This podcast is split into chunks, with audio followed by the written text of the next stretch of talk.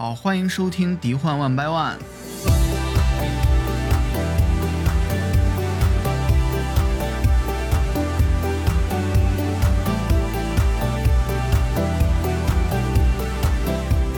我是 Teddy。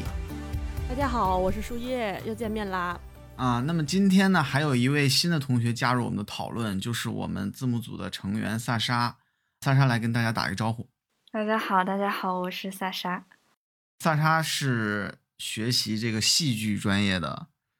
研究生，对，所以她非常专业，你知道吗？就是我没有。我们讨论到这个电影啊，这些剧情相关的东西，我们就觉得需要她的这个专业意见。哎，对，所以呢，今天就把她找来，刚好我们的主题呢也是跟这个电影相关的，来说一下我们今天的主题。因为最近呢，国内院线上映了一部动画电影叫《许愿神龙》啊，不知道大家看了没有？它讲的其实是一个设定在中国上海的故事啊。然后这个男主他偶遇了一条茶壶里的神龙，可以帮他实现愿望。那么他的愿望呢，就是跟自己这个青梅竹马的这个女主重新的成为朋友，因为他们已经多年不联系了。那这部电影它是索尼动画出品的。而且很快也会在 Netflix 全球上线。那这种面向全球观众来讲述中国故事的电影已经不是什么新鲜事儿了。你像好莱坞为了去贴近东亚的文化或者是中国文化，已经拍了很多这样的类似的作品。对，说到就是21世纪以来面对中国观众的这个动画作品呢，我觉得最早可以追溯到2008年的《功夫熊猫》第一部。虽然我们都知道就是更早还有《花木兰》，但是一个是那个时候就是观众的构成和现在差别特别大，一个是说那个时候动画是 2D 的，就是这个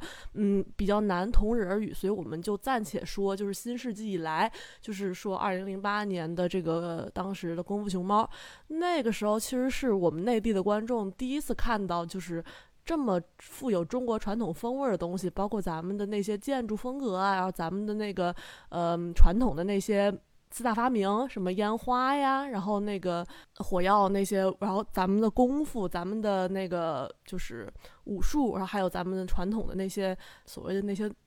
觉得是神明的那些动物吧，就是这么多中国元素的东西，那是第一次在以 3D 动画的这种形式呈现在观众面前，而且还是就是讲的英语配音。当时大家对于这么一个半中不洋的故事其实是保持怀疑态度的。那个时候有很多声音就是说啊，是不是好莱坞要抢占中国动画市场啊？是不是他们要全让世界上的小孩都以为就是只有美国才能拍好中国的故事呢？但是事实证明，他的那个足够优质的剧本和足够考究的美术是得到了内地观众的认可的，也是在内地拿下了是成为首部票房过亿的动画长片。功夫熊猫其实在当年来看确实是一个很独特的一个作品啊，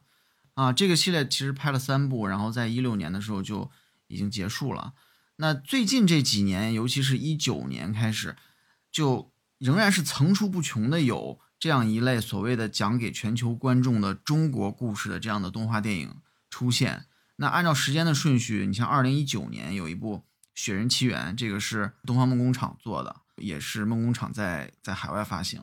然后去年是有一部叫《飞奔去月球》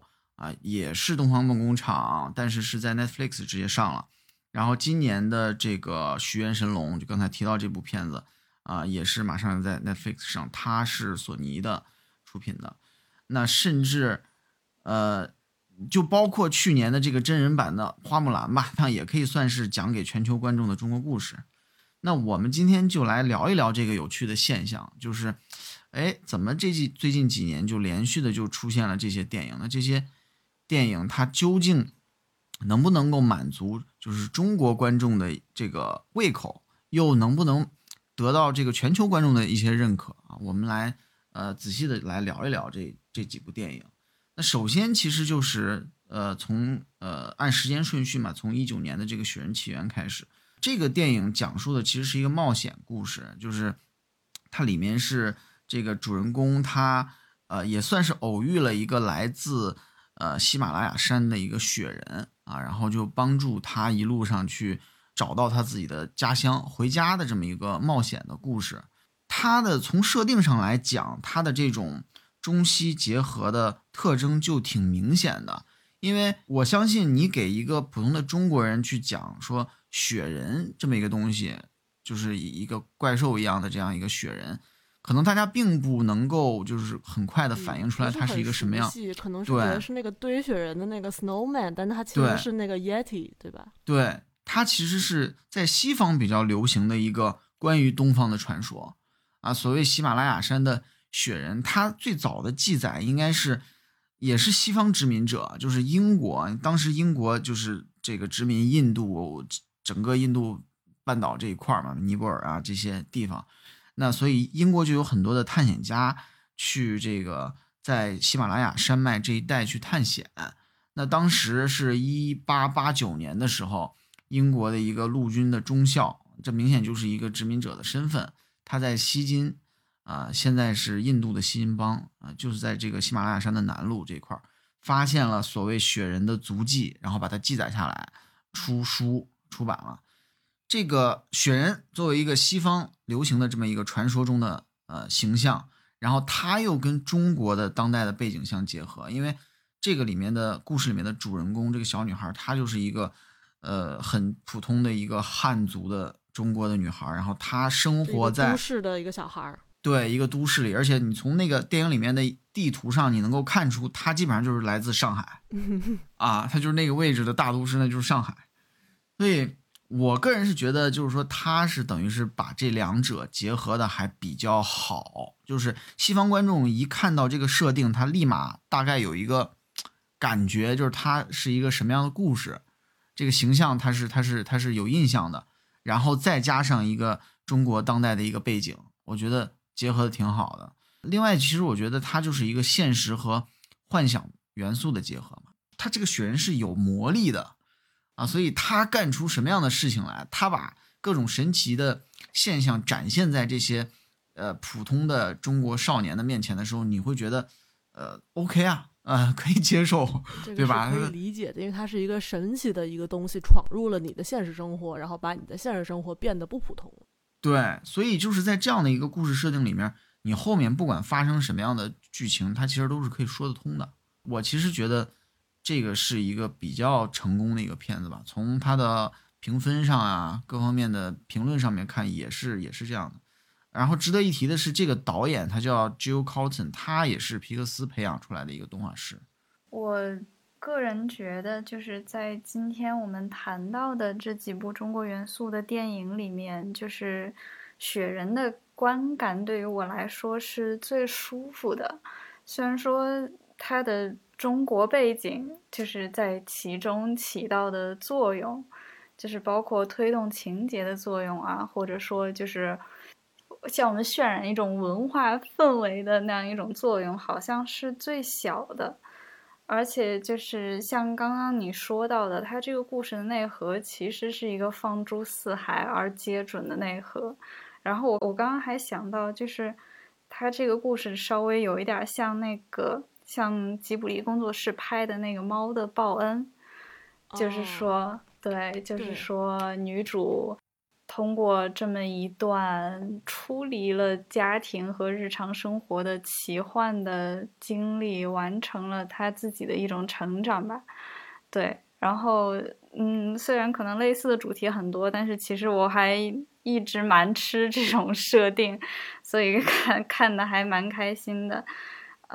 就是另外的那几部电影对中国元素的借用也好，或者说对中国文化的解读也好，我感觉好像都稍微有那么一点刻意迎合之嫌，然后这部我觉得还算是比较自然。对，应该也看得出来是就是制作团队在这方面下了功夫，要么就是看他们深入到中国的家庭中去，然后或者说是深入到城市中去，做了一些，我觉得就是做了一些考据吧，应该是说。至于我的话，因为我是一个比较很多年的一个梦工厂粉丝了，然后我知道梦工厂一直都是特别擅长，或者说这种题材是他们最擅长的一种类型，就是刚刚萨莎说的那个一个在普通生活当中和他的本身的生活有一点点格格不入的那么一个孩子，然后偶然间遇到了他的动物朋友，然后两个人就是或者说就这一个人和一个不是人的物种展开了一段跨越种族的友谊，然后踏上了奇幻的冒险。这个其实是从很早就是斯皮尔伯格这个人他特别喜欢拍这种东西，从 ET 开始，然后一直到什么那个维京闯天关也好啊，然后包括后面那个梦工厂的很多部，然后那个蜜蜂大电影、驯龙高手，什么那个小马王，这些全都可以套在一个框子里面，都是说主角是一个人类，然后他和一个就是意想之外的生物然后成为了朋友。就是他特别喜欢这个套路，就是也我怎么说也成功的打到我了吧，我就是属于他们这一挂剧情的那个忠实观众。是不是出于对成人世界的某种不信任，所以特别喜欢这样的？对，而且就是说我个人本身就是很喜欢小动物啊，然后奇幻生物，就是对奇幻生物特别着迷嘛，所以当他把这个现实和想象去结合，然后甚至再让你就是在这二者之间就是在产生一段奇妙的友谊，我觉得这简直是就是我能想到的最浪漫的事儿。嗯，所以就是这部片子其实是复制了它一个惯用的框子嘛，无论是龙对于维京人还是马对于印第安人，然后以及这里面雪人对于这几个中国小孩都是同样的一个模板。而且它其实对于中国青少年有一个更高的适配性，因为就是我觉得啊，西方的孩子嘛从小就是听着像圣诞老人啊什么那个就是牙仙啊什么睡魔那些故事，他们是听着这些东西长大的，他们的父母会在他们孩童的时候极力让他们相信这些神神怪怪的这些奇幻生物是存在的。但是中国的孩子可能就是从小接受怎么说唯物主义教育也好，或者说是就是我们国家的这个并没有特别反封建对，就是不渲染那个个人崇拜，不渲染那个就是奇幻的那些迷信，对不对？怪力乱神不能搞这些，所以我觉得他对中国孩子有更强的一个吸引力，就像是我们小时候，我们这一代人小时候。看那个为什么喜欢看《快乐星球》，就是因为他就是把小孩子拽离了这个每天由大人或者是老师管理的这个常规世界，就是拉到了一个你可以决定你自己规则的地方。就像是那个主题曲里面唱的，就是再见了妈妈，今晚我就要远航，包括再见了妈妈，今晚我就要远航，你看你还记得就是这句。然后包括那个《雪人奇缘》的中文版主题曲，就是汪苏泷唱的那个《大冒险家》，它里边也有一句歌词，就是说去冒险的我，告别城市的轮廓。我觉得这句话就是一下子让我想起了小时候看《快乐星球》的时候的那种心情，就是把一个孩子就是拉离现实，然后让他去走上这个无限奇幻的冒险。我觉得这是对于青少年观众来说非常好的一种体验。对，也正是因为就是他的这个故事线就是逃离了城市，然后也走遍了中国的大山、名山大川吧，对，走到自然中去，对，展现了不少中国的著名的景点和风光，还有就侧面敲了一下保护环境的这个主题嘛，对，各种方面还是挺正能量的，所以我们几个就都认为这部电影还是很不错的，对。那至于说去年的一部这个《飞奔去月球》，这个电影。其实也是很早就，我当时其实还是挺期待的，因为它同样是当时说是东方梦工厂做的，本来说是去年好像感觉是可以赶着那个中秋节上啊，最后也没上成，然后说又往后推了几个星期吧，然后票房也不是特别好。首先，它的故事设定是说，也是一个小女孩，她妈妈去世了。这两个小女孩长得还挺像的，你不觉得吗？都是短发，然后就是那种然后戴一个发箍，就非常像。其实《雪人奇缘》里面那个小女孩是爸爸去世了，是吧？对，是啊。然后《飞奔去月球》这个小女孩是妈妈去世了，反正就是的，都是不幸的孩子，单亲。对，然后他爸呢是，又找了一个阿姨，就算是一个后妈一样的，然后他就对他爸的这个。就是这个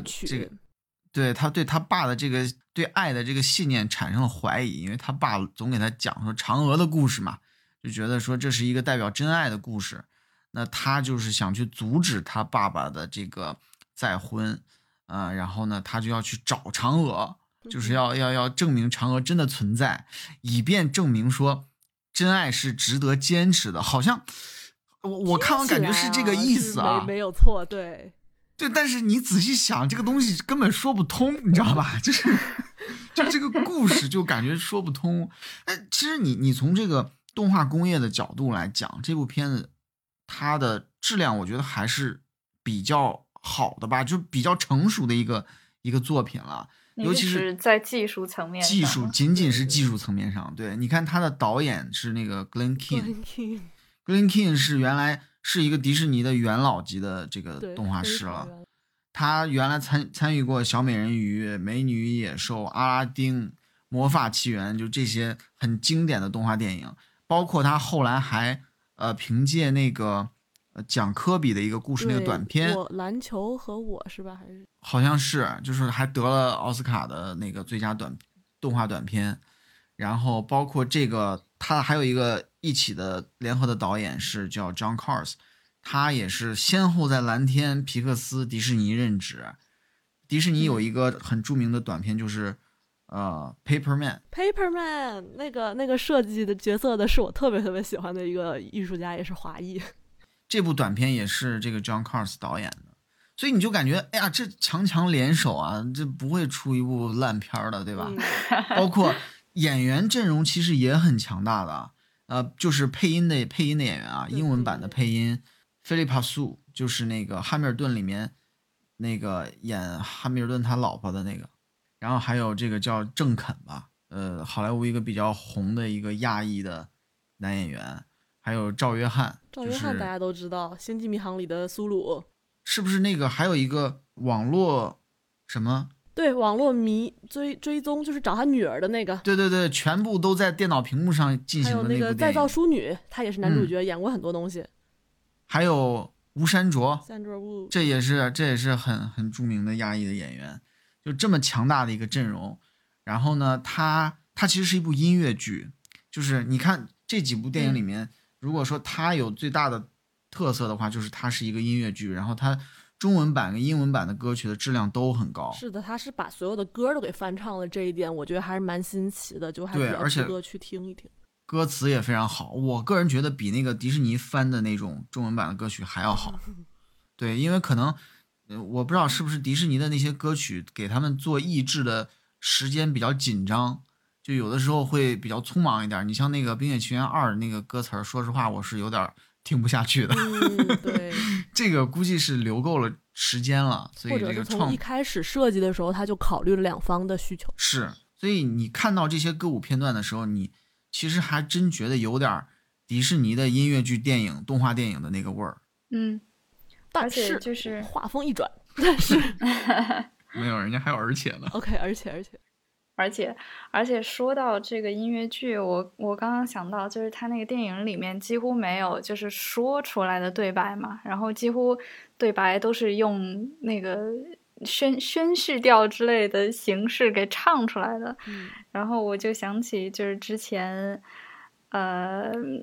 像一些在商业上很成功的音乐剧，比如说《悲惨世界》呀，或者说芝加哥呀，也都是用的这种形式，所谓的 mega musical 嘛，就是有一点像法国古典主义时期，就是他们那时候的也不是古典主义时期，就是之前的法国流行的大歌剧，然后他们照搬了这个配方，然后对就炮制了这样一批在商业上很成功，然后全球化程度也很高的所谓的 mega musical。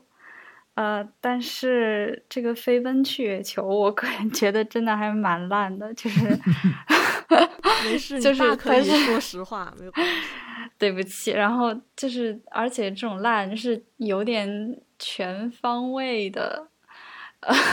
就是说如果如果说要让我说它为什么烂，就是我一时不知道从何说起。而且就是虽然就是刚才大家说那个《冰雪奇缘》里面的歌就是意的差，但是就是我觉得起码还有能够记得住的旋律吧，人家那个里面。嗯，对，然后这个整部电影看下来，就我觉得好像一首歌也没记住。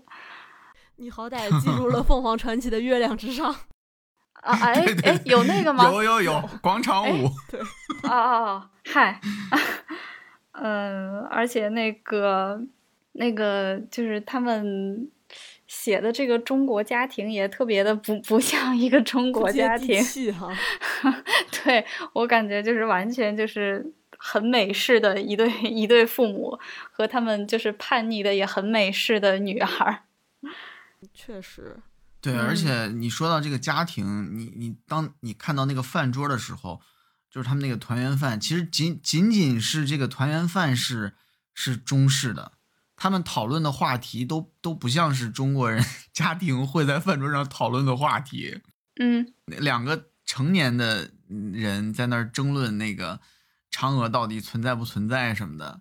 然后就有点奇怪。就主要我觉得还是它的剧情说不通。就刚才我在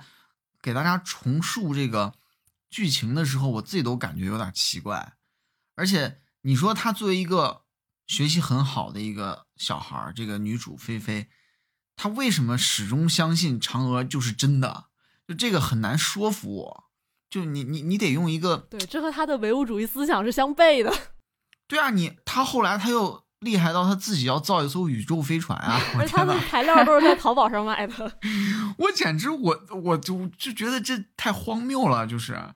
所以就是她的问题就在于说，现实跟幻想之间的这个承接的关系没有做好，他没有把握好这个度。对，这就是为什么我觉得就是让我的观感上，我是觉得从看到其实都没有到一半，可能是1/3左右吧，我就觉得这个片儿感觉是导演刚开始还是比较正常，然后他开始喝酒，然后他喝醉了，然后越拍越醉，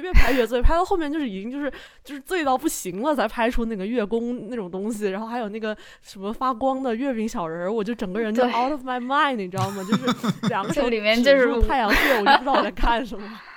里面就是五彩缤纷，然后 bling bling 的，然后那个嫦娥的那个形象也特别的让人震惊。哦，我自己还蛮喜欢那个嫦娥的刻画的，就是说我凭什么要，我知道就是月球蔡依林嘛，就是我是不是说她外貌，就是说她这个新的这个尝试，就是把嫦娥做成这样一个怎么说，一个有点大姐头，有点酷酷的，不太温柔，对，不吝那种魂不吝那种感觉的一个嫦娥，我觉得其实这是一个很棒的事情啊！就是谁规定嫦娥必须就是那种温婉的那种啊柔弱无骨的那种形象，就没有人规定啊。我觉得嫦娥是这样，我觉得没有问题。但是就是，这是个很好的一点，但他这部作品其他的部分没有支撑住这个优点，我觉得就很可惜。就比如说，就是刚开始我听到那个 Glen Keane 担纲这部片子的时候，我以为这就是一块免死金牌了，我以为这部片子再烂还能有多烂，毕竟有这么多大佬在撑着嘛，就像我们刚刚说那么厉害的人，导演、副导演，然后包括参与的那个艺术家都很棒。结果就是我真的看到这个片子的时候，我真的对 Glen Keane 有点失望，我就怀疑他是，我就想对他说，你被绑架了，就眨眨眼，就感觉他是被抓来强行挂了个招牌，或者是对挂名的，对，就让人有这种怀疑。因为他其实真正参与在这里面的内容，只有他妈妈，就是菲菲的妈妈给他讲故事的时候说啊，嫦娥和后羿的那个故事，然后配在背景的那个2D 手绘是 Glen Keane 亲笔画的，能看出来。但是除此之外，我就在这部片子里面看不到任何他的影子了。就甚至说其他的地方有一些。就有些一言难尽啊，包括就是那个我之前在那个群里面大家聊这部片子的时候，我说那个月宫的那个场景，包括月宫里面那些生物，我觉得就是感觉就是感觉在创作的时候吃那个云南大菌子吃多了，画出这样的东西。就真的特别像我云南同学说他在家里面吃菌，吃完了看到那个天花板上有小人在跳舞，我觉得就是这个心态。包括就是它剧情也非常的不过，也不是不过脑子，就是太想当然了，就凭什么就是对，就是有的地方转折就很奇怪。一个是就是我刚才说的那个造宇宙飞船，这个是我始终无法就是过去的一个点。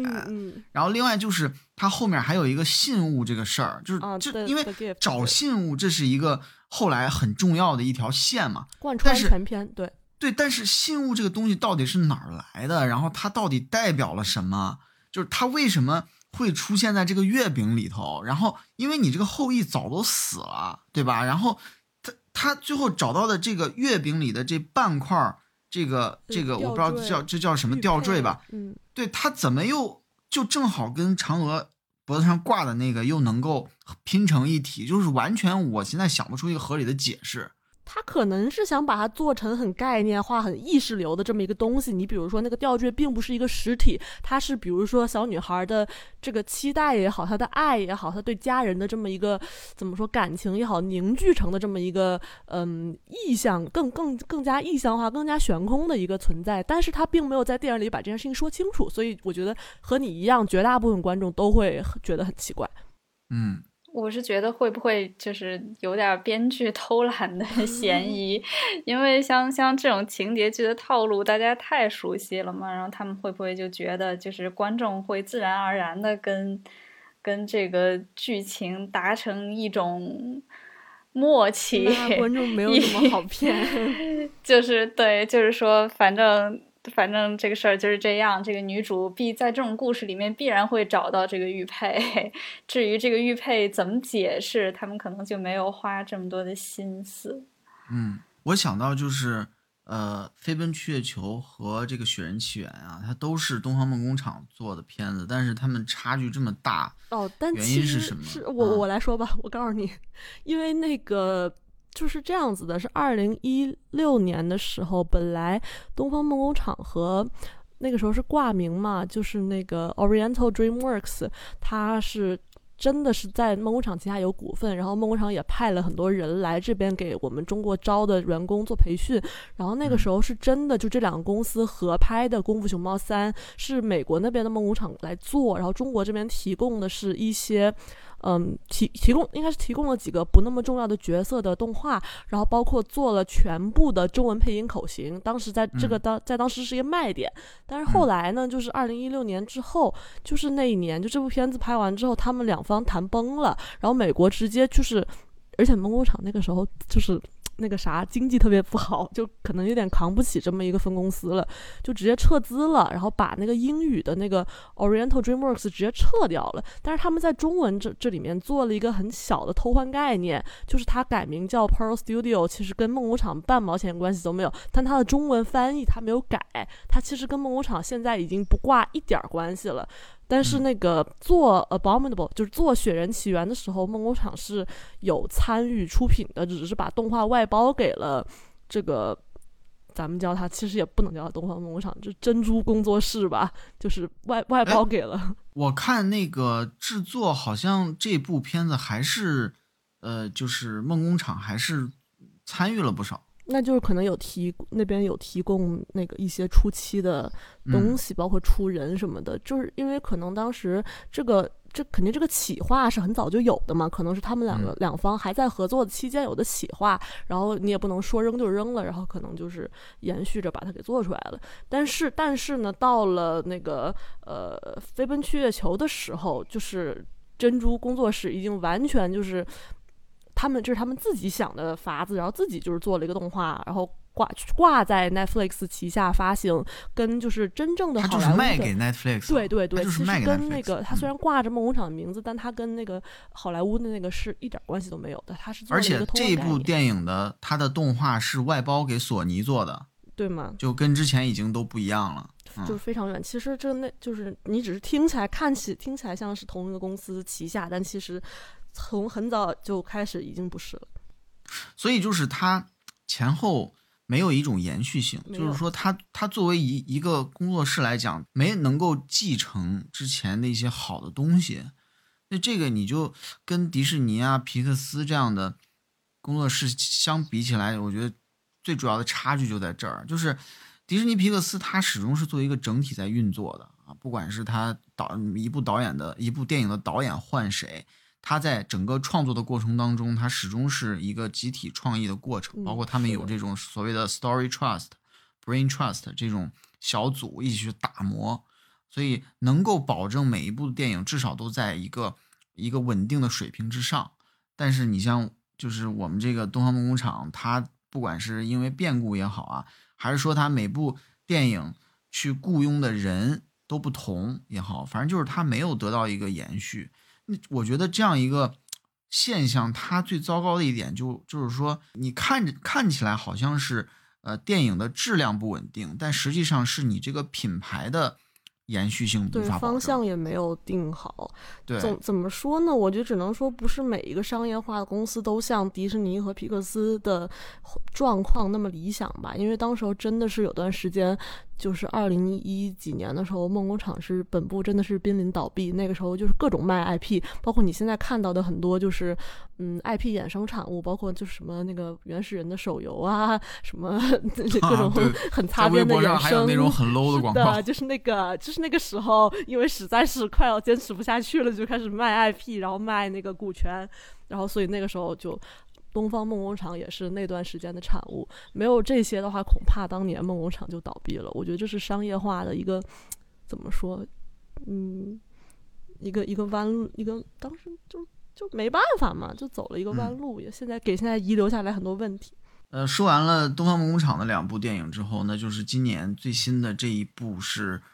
索尼还有我们这个什么耀来公司啊、还有腾讯影业是吧，联合出品的这么一部《许愿神龙》。就是我看这部电影的那天，就是刚好读完了莎士比亚的一个剧本，叫做《威尼斯商人》，然后我就注意到，就是这两者的结构其实也有点相似。然后就是在那个《威尼斯商人》里面，是安东尼奥为了帮助他的朋友巴萨尼奥追求他的心上人，一位富家千金叫做鲍西亚，向那个威尼斯的犹太人借了3000块金币的高利贷吧，好像是。然后这个因为就是他们之间可能是因为存在这个宗教的冲突，再加上那个时候就是犹太人在欧洲的地位是很低的，所以就是他和犹太人夏洛克和那个安东尼奥之间其实一直存在一些龃龉，夏洛克就借这个安东尼奥求他帮助的机会，跟他订立了一个契约，就是说，如果你在规定的时间内还不上这些钱，就是那么我也不要你的赔偿，就是我要割你身上的一磅肉，然后。安东尼奥的商船就果然没有回来，就是他在这个限期内就是还不上夏洛克的钱，然后所以他最终不得不在这个法庭上面临割一磅肉的这个处罚。所幸那个巴萨尼奥的心上人鲍西亚他很聪明，然后他就是重新解读了威尼斯的法典，他说夏洛克你割一磅肉可以，但是你割一磅肉的同时，就是你不能让他身上留下一滴血，因为你们的契约里没有说，就是说你还可以就是要他身上的血。这不就是跟愿望、跟许愿讲条件吗？就像是说神灯说我给你3个愿望，我说我第一个愿望是再来10个愿望。啊，对对对，就是每当我在剧里看到这种情节，我都会这样想，再给我来10个。对啊。钻空子讲条件。对，所以就是鲍西亚就钻了这个空子，然后让那个安东尼奥能够幸免于难。然后反正就是这样一种好哥们儿，然后和男主心爱的人之间的这样一种三角结构吧，我感觉在那个商业电影里面也特别的常见。值得一提的是，就是有一种解读说，那个威尼斯商人里面的安东尼奥其实是一个深贵的 gay， 就是他爱慕的。从许愿神龙聊到这块儿了。他爱慕的对象是他爱慕的对象就是巴萨尼奥。巴萨尼奥，我能够理解你这层意思，因为大家的正常想法是，就怎么会有人平白无故的去帮助？如果你不是出于爱慕的话，你凭什么要就是无缘无故的帮他呢？对吧？对吧？是的，而且如果你读过那个剧本的话，就是感觉那个安东尼奥的。那种心事就是隐藏的特别深、嗯、对，所以如果就是带着这层意思去读的话，就是确实有一点细思恐极的意思。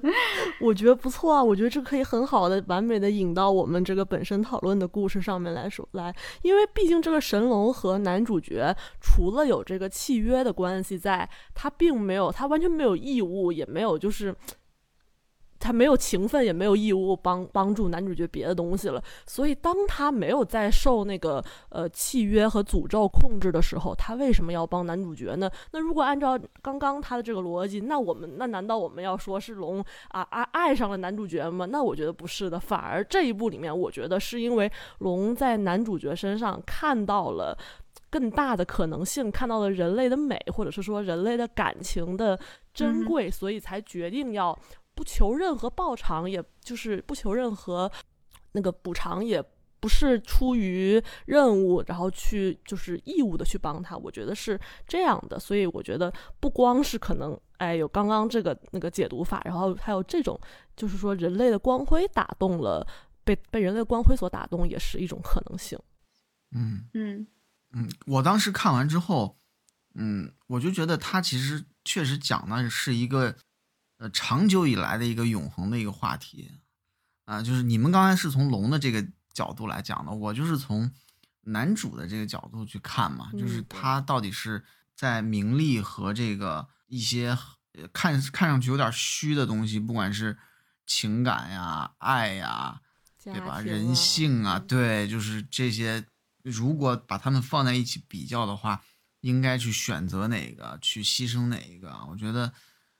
这个确实是一个永恒的一个话题，而且讲给小孩的话，我觉得让小孩去思考这个问题，我觉得也是挺好，从小去思考这个问题也是挺好的。而且这个男主角他就带有着一种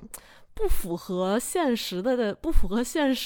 那个就是主流的天真。你要是现在你问一个人，那你的家人啊、朋友和那个名利和地位、金钱放在一起，你选哪个？可能正常人稍微犹豫一下，但是主角丁思琪他会告诉你啊，什么还要选吗？那我当然是选家人和什么那个友情和那什么什么，就是他在他看来，名利是什么东西，金钱是什么东西，这些东西到底有什么好的？就是这个人他是一种就出奇的走极端，然后所以也是这一点就是让那个龙感觉到惊讶，就是我活了这么多年从来没有见过你这样不做作的。我自己觉得很突兀的一点是，就是男主关于女主的那个心愿也是单纯的出奇，对，就他不是出于爱情，而是重新跟他做回朋友。对，就是在那么多可能性里你居然只想和他做朋友。是我其实能够理解，就是一个人为什么会在金钱、名利和什么家人、朋友之间选择后者，但是我觉得能够做出这种觉悟的人，就是一定是一个想了特别多，然后就是在心中把这几个选择就认识了无数遍，然后一个看起来特别深沉、心事重重的人，而不是像男主这样一个就是这么的活泼阳光。就是有点像中学生的这么一个大男孩。对对，他其实就是。其实你们说到这儿，我就觉得对于这个男主的这个设定啊，看似有点就是太过于脱离现实、不可思议的这么一种天真的设定，跟他整个这个动画的剧情和画风也挺搭的，你发现没？确实是，他就是想要走这种比较有点童话呀，有点那种。对。也有点荒谬，是吧？就是也甚至感觉有点粗糙，就是他的那个画风极其粗糙。就那个我跟树叶一块看的，然后树叶看完就跟我说你看里面很多人都没有头发，对，没有钱做头发，只能做成光头。对，因为动画电影里面做头发是非常非常贵的一件事情，然后。里面包括很多的街景，对吧？它是不是也是设定在上海？是上海，都是设定在上海。对，它那个后面那个东方明珠啊，那些楼啊，都是那种很简单、很抽象的那种方块。嗯，就是还是技术上看还是粗糙了很多，因为这个拿去给龙做毛了，好吧？因为这个电影的制作单位是叫 Base Animation， 就是它是 BaseFX 旗下的，就是一家特效公司旗下的一个动画部门。这个公司其实就在中国，它的总部好像是在北京。然后这个 Base Animation 是在厦门的一个部门，对，这个是他们制作的第一部动画长片了，所以我觉得也不能有太高的指望吧。从技术上来讲，我觉得，确实是粗糙了一些。但是 Base 它本身就是一个很国际化的团队，它的创始人应该就是一个是美国人还是加拿大的，我忘了，反正就是一个西方人。他的团队内部也都是有很多的外国人，所以他们本身也是具有这种。中西结合的这种国际化的性质，做一部讲给全球观众的中国故事的电影，我觉得也是比较适合的吧。希望他们能够，就是以后能够取得进步，做出一些质量更高的作品来。而且我觉得这一部片子和之前我们讨论两部最大的一个区别，就是这一部其实是对象观众年龄是最高的。因为之前两部如果你让我定位的话，我应该会定位在小学生或以下，然后这一部的话给我感觉其实面对的是18到25岁左右的新步入社会的青年人。一个就是因为两个主角，男女主角两个人都是大学生嘛，就都是20岁上下。其次是他想要讲的道理，我觉得也是稍微深层次一点的，就是毕竟这个阶级差距这个问题是在亚洲社会比较独特的一个青年人的压力来源。你就比如说咱们这个，我虽然不确定咱们是不是都是一个年龄段啊，但是我就说就是处于18到25岁这个年龄段的人，其实是最为了我不是我也已经不是了。好，行，就是处于就是泛嘛，就是大概处于这一阶段的人是最会为了就是像结婚啊，然后生育啊，买房啊这些东西所焦虑的。所以就是这个你像男主角他上大学，然后每天跟他妈住在一起，然后就还老逃课，然后喜欢的姑娘也不喜欢他，然后也没有钱，就他每天得多着急啊。就是真的就是我觉得对于这么一个年龄层的人其实是共情是非常高的。然后我也希望观众能从这个片子里边意识到，就是动画电影不只是可以给小朋友看的，也是可以给就是青年人成年人看的。刚才咱们还提到，就是说这部电影它设定在上海，然后呢，包括那个《雪人奇缘》也是设定在上海，就是他们都反映了一些，体现了一些城市里面的这种车水马龙啊、繁华的这些景象吧。其实我觉得这个就是跟之前的花木兰呀、功夫熊猫呀一个比较明显的一个区别，就是现在的这种故事它会展现当代的中国了。我觉得就是这样一种设定的转变，在一定程度上应该是会帮助改变西方人对于中国的这种传统的神秘想象啊，还有一些刻板印象的，多多少少会有一点。因为你以前其实想到中国可能都会跟这种功夫呀、武术啊联系起来，你就哪怕是这个花木兰、功夫熊猫也都是这些元素。那现在其实不一样了，现在其实大家都会注意到这个当代的中国，它的这个生活是什么样的。但是呢，你还是能够明显的注意到其中的一些元素，就是可能在中国的电影里面，我们不会刻意的去把这些元素放进去，但是在这几部电影里面，你一看到你就会觉得，哦，明白了，它是为了中国而中国。就是对，就比如说包子是经常出现的元素，对吧？对。然后飞奔去月球里面那个有一个小男孩，那个小男孩他爱打乒乓球，就感觉非常就是异常奇怪，异常奇怪。对，随身拿着乒乓球拍儿。而且他们住的那个地方，就是我感觉也有在刻意中国，就是特别像乌镇。哦，那个确实应该是以水镇为原型的，对。就是这些也算是一些符号性质的元素吧，甚至还有一些代表着当代中国的一些新的符号性的元素，比如说外卖，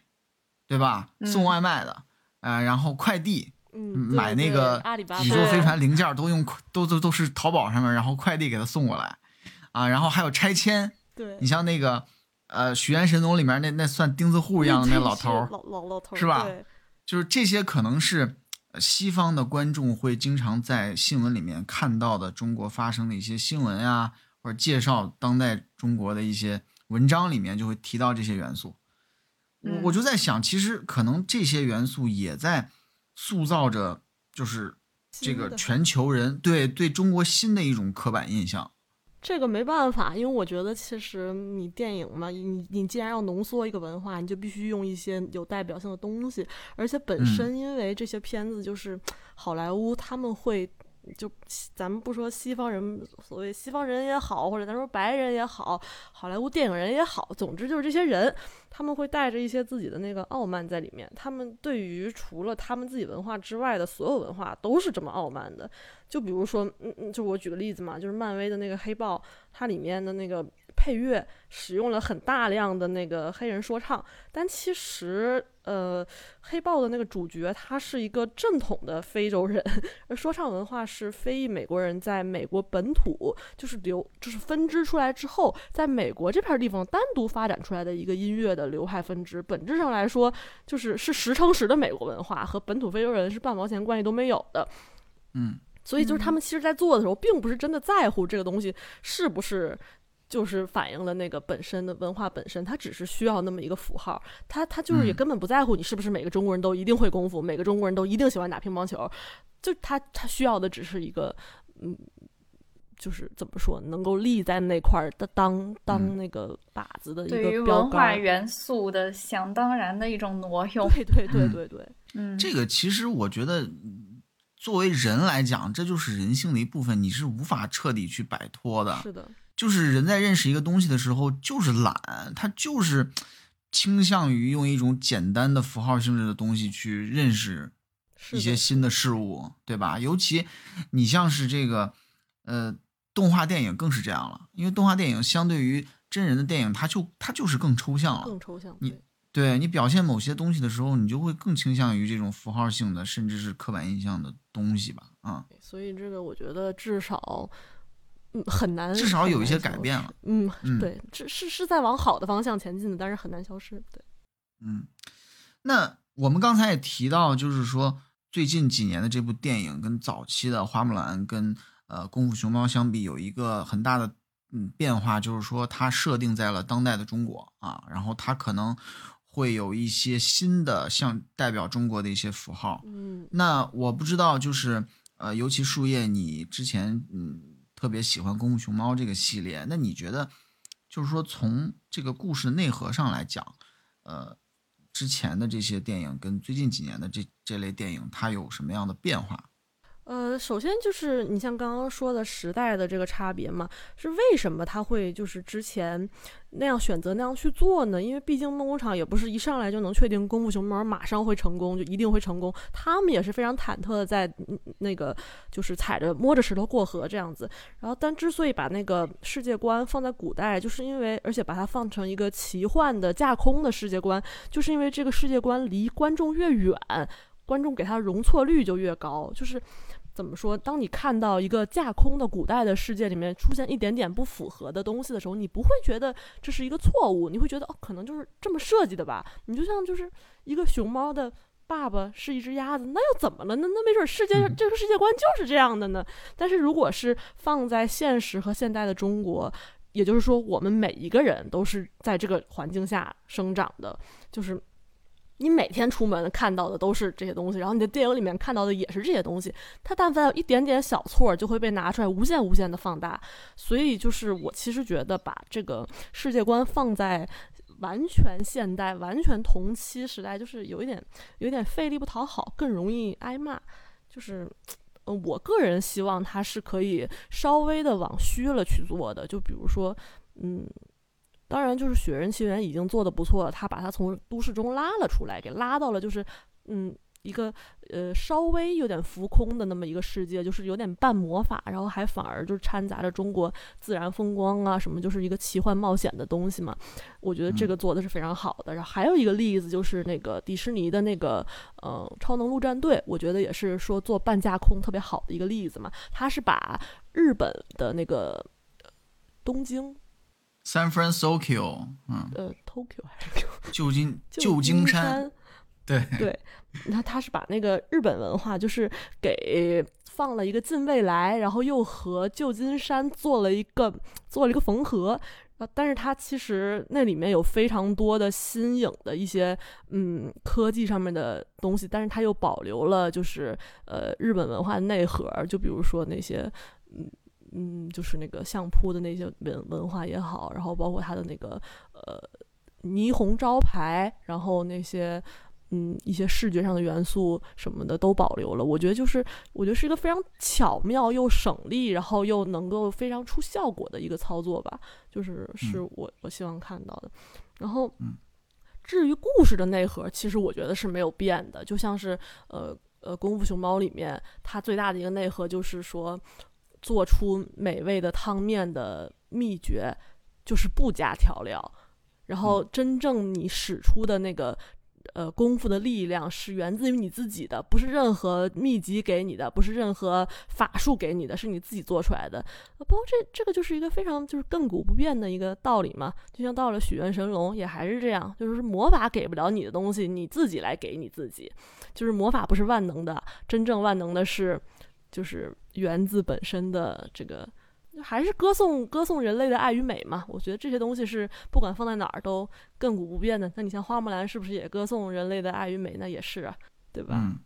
无论如何，我个人还是非常期待看到更多这样的作品和新的尝试的，尤其是就是把本土的和外来的互相这样子取长补短，然后把一些本身小众的民族的文化推到更广泛的视野当中去。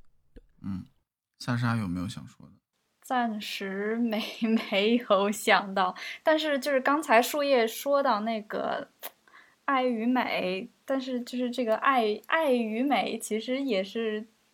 由这个制作者去定义的嘛，就是我觉得就其实不存在一个说真的形而上的亘古不变的爱与美。所以说就是他们披着就是这个中国元素的皮，其实输出的还是就是他们的那套价值观嘛，但是就是这里也没有包含我的价值判断，就是我觉得这样同样是可以讲出好故事的。对 OK， 那行，那我们今天关于这个面向全球观众的中国故事这个话题就聊到这儿啊，然后我们也期待着说是有更多这一类的电影的出现，去探索一些新的不同的方向然后呢也希望这一类片子能够不管是在质量上在剧情上都能够取得一些进步。那我们今天的节目就到这儿，谢谢大家，我们下次再见，拜拜。